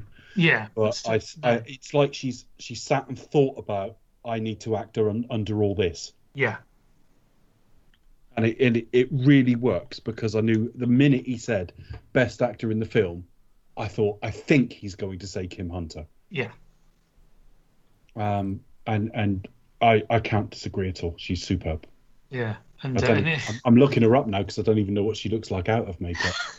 um, I mean, the, the the scene where John Heston kisses her at the end, and it cuts to um, Cornelius, and the expressions Roddy McDowall's given as well. Um, where he's kind of so absolutely confused at seeing his fiancee being kissed by by a human, Mm. um, and uh, it's just brilliant, It's just and just that's what that's that's the kind of thing that really makes these kind of films special for me. Maybe is that they're able to do that and kind of yeah for all the as as good as Rick Baker's makeup is in the uh, the remake. Um, as as far as I, I haven't seen it for probably since I saw it in the cinema, maybe. Yeah, no, I, I, Ah. I saw it last year. I won't say any more than that. The makeup effects still stand up very well. The one exception is, uh, what's his character called? Is it Thade? Yeah, uh, what Tim Roth? Um, Tim Roth's character. They put like a perma frown on his face, and it doesn't move, so he looks strangely unexpressive Mm. because he's locked into one expression. But the rest of them, they've they've really sort of communicated subtlety of, of character type through the makeup. Yeah, Um, and the other thing I'll say about the remake is they've they've designed a society you could imagine as an extrapolation of like evolved apes as we know apes now. yeah, yeah. It, it, it's it, the, the the set design and makeup on that film is absolute thing of beauty, but that might be one of the only positive things to say about Oh it. yeah, no, I, th- I think technically the film, Is Yeah. outstanding. yeah. Yeah. and Danny Elfman's music as well. Don't remember the score, but I'm sure I'll get to it. Yeah, Okay. Um, okay, yeah. Okay, But yeah. cool. Um, yeah. Do you feel informed, Chris? No. Um, to be honest, no. Um, I mean, as as impulsive as Charlie is, um, I feel lacking of facts of some description. Well, yeah, because I, I mean, when, when he said the best actor in the film is, and I said Kim Hunter, I've pulled that out my ass because I didn't even know this film had actors in it. uh, I, I was I was that unknowledgeable, and I was really shocked to find that the leading man wasn't Charlton Athletic Football Club. um, so I, I I need some help. Who can we turn to in this hour of darkness? Um, uh, uh, uh, Thor. Okay. Surely he's the only one. Uh, I ain't got a phone number for Thor though, Oh, so Becca? He hasn't got a phone, has he? he he hasn't hasn't, got a he hasn't phone. even got a phone, has he? Speak to Natalie Portman. Is it Ragnarok? Uh, I think it's probably all the fours. Just like Where he says you don't have a phone. Was he on Earth Yes. these days? Have you ever heard of email? He's, Do you have a computer? No, what for? Yeah, although nobody on set went. that's really funny." And yeah, I like Ragnarok, but the problem is the sheer weight of jokes was getting to me by the end. It was just like everything in this film's a fucking joke. was funny though. Um, I think I, I kind of wonder if we're, kind of, we're heading more towards like obviously with Wonder Woman movie coming up, we're kind of going more towards like the very eighties retro, retro junkie inspired. But we know all about Wonder Woman. We don't know about Planet of the Apes. no, No, coming soon. Wonder Woman. Well, yeah, we will do DC at some point. What, what a fucking disjointed series that'd that's gonna Yeah, yeah, that's going to be varied. we, we might have to do that in two parts. By the looks of it, I don't know. Like might be like like DC when it when it didn't know what it was doing. DC But Well, it did still doesn't know what it's doing, but it's- the, the extended universe remnants and the rest. Zack Snyder's director's cut. Oh Jesus! Well, the director's cut's actually better than the theatrical, but that's not saying much. They're both shit. it's You just it like here it's just the extended cut is better explained shit. Which one, Batman or uh, Batman versus Superman or Justice League? No, that one. I haven't seen the Justice Yeah. League. No. That that really that, that, will, that will be a four or five hour opus. That will be. Oh, it's a mini series apparently. Yeah, yeah. I'll still watch it, I I'm haven't going to pay. it. For, but I'm not going to pay for it. No, not that I'm going to pirate it or anything. no, nor am I. No, of course not. It's- Never. It's just going to turn up on a USB that's plugged into my uh, machine by because that happens a lot. It happened with Parasite earlier in the year. It magically appears just in the ether. Fucking brilliant. Yeah. Still, we're delaying uh, our enriched intelligence. in the- I think that's a word. Becca. Yes, I've got some fun facts. Um, I was kind of hoping Charlie might fill in in the fun facts, but maybe not. So I'll just rip some ones that I've Well found done for randomly just from dropping that on him now. Well, I was going Yeah. to say something earlier, but I thought it, you mentioned a fun fact about makeup, so I thought I'd leave it until. yes, Just in well, case there was a- that's the fun fact. If that yeah, fun fact be an overlap. All the ape effects are they're, they're wearing like masks and makeup. Bugger. Shit. None of the actors oh actually God, oh, look what like a mind. Sibians. Yeah, anyway, fun facts. Uh, fun fact number one: the film's movie. what did I just say? The film's famous line, "Get your paws off me, you damn dirty ape," um, was voted the Delivered 65th. in that way, of course, but you know. yes, definitely. So yeah, um, in 2005, for the 100 Years, 100 Quotes, AFI voted it the 66th greatest movie line ever. Um, fun fact number two, which I think is probably what Charlie was going to tell us. Um, John Chambers' makeup effects were based on technique he used during World War Two um, to give any sort of soldiers who were unfortunately disfigured um, a more, I say normal, but I just a more kind of like to kind of make them feel better about their appearance. Um, apparently he took great care to study apes at LA Zoo, for example, and study the facial expressions. Um, and so the Academy of Motion Picture Arts and Sciences gave um, gave an honorary Oscar for makeup. Um, it wasn't even a category in its own right until the early 80s, I think. Um, and he held apes at the zoo. Uh, apes at the zoo, indeed. Is that why all the characters are there's an Oscar for that. masturbating in every scene? obviously, I mean the, the category of, of makeup and special effects.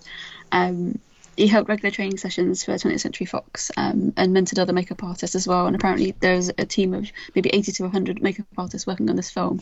So much so that it slowed down other productions um, because literally he just managed to Grabbed he everyone. managed to draft all basically an army of, of makeup artists um, for the work on this film. Um, I didn't realise as well that his other sort of claim to fame, obviously amongst many other things, was creating Spock's pointy ears for the uh, TV, um, the Star Trek TV series. Uh, fun fact number three: other actors considered for the role of Dr. Zaius, Dr. Zaius, include Yul Brynner, Jose Ferrer, Alec Guinness, Laurence Olivier, Peter Ustinov, and Orson Welles. Um, and some of the actors considered for the role of Taylor include Sean Connery, Stephen McQueen, Paul Newman, Rod Taylor, Rock Hudson, Burt Lancaster, as I mentioned earlier, and John Wayne. That would have been very interesting, I think. Um, I don't think he would have got buck naked.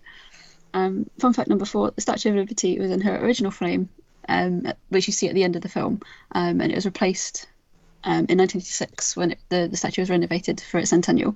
Um, so the um, the ending, the iconic image, which is kind of part model, part matte painting, is also interesting for, for that reason as well. Um, fun fact number five, and my last fun fact. Um, as we said throughout the film, uh, throughout the show, the Planet of the Apes franchise remains hugely popular and casts a big shadow within popular culture. Um, in the 70s, fans Bill Blake and Paula Crist created their um, Cornelius and Zira costumes. Um, they were so convincing that 20th Century Fox actually licensed them to appear at official events and cons, like eight cons, things like that, during the 70s and, and 80s as well. Um, so I think that's amazing. Obviously, cosplay is hugely popular today. Um, and it, you know, it's kind of it's, it's a real it's, it's a real treat to be able to kind of share um, artists and their talent at, at various cons. So I think this is kind of like one of the one of the starting points really for it. Um, a sort of like icons that are kind of really really popular for any sort of films and, and movies. Um, and and text is what I'm trying to say, sort of featuring apes and that's that sort of um, that sort of thing really. Um, and so to have them sort of like create you know they're in costumes just as, as fans of, of the book and fans of the series um fans of the film and then for the studio to sort of to approach them and say like you know we, we can license you to to, to appear officially at these sort of cons I, I just think that's fantastic. So I think that's probably one of my favourite facts of Dispatch I just want to go to ApeCon. yeah I'd like to go to ApeCon as well. That'd be amazing. I don't know is it still going or what? I don't know. I doubt it.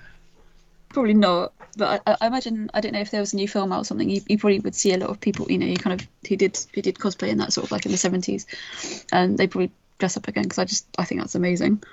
ApeCon, let's look it up. Uh, Let's have a look. ApeCoin? No, I don't want ApeCoin. ApeCon. Let's see.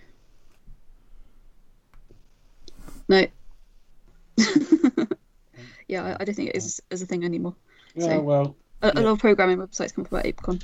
They are. I, I, there are, there are going to be more um, uh, Planet of the Apes films. They they they have sort of announced that it's a priority for them, uh, the studio. So we will we, we will get more, and I think it's going to be in continuity with the most recent three, even though it won't be the same characters.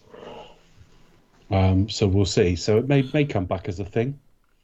Yeah, we'll definitely. I, I've, I've always thought they're just going to come back and just remake this film, but in in the same sort of setting as the new ones. what eventually we'll get to the point where they will launch. I don't know. I don't know. I don't think so. I think it's telling a different story, Mm. but I don't know. We'll see. We'll we'll find out one day, I'm sure, because it's obviously a viable product. It has to do decent box office because they're expensive to make now, all, all CG and stuff. Um, but they do well enough and they've been good. You know, I, I won't. It won't be absolutely, you know, um, it won't be untempered praise, but I'll be very positive about the new films. I think. Can I just share an alleged fact about a film that I've seen? Well, this sounds promising. Alleged Uh, facts, well, yeah. allegedly, Jerry Goldsmith wore a gorilla mask while writing Oh yeah, and he did. Yeah, Oh wow, Score. really? there's a picture of it. I'll find it. I'll, I'll find the photo. There's a That's picture of fabulous. him doing it.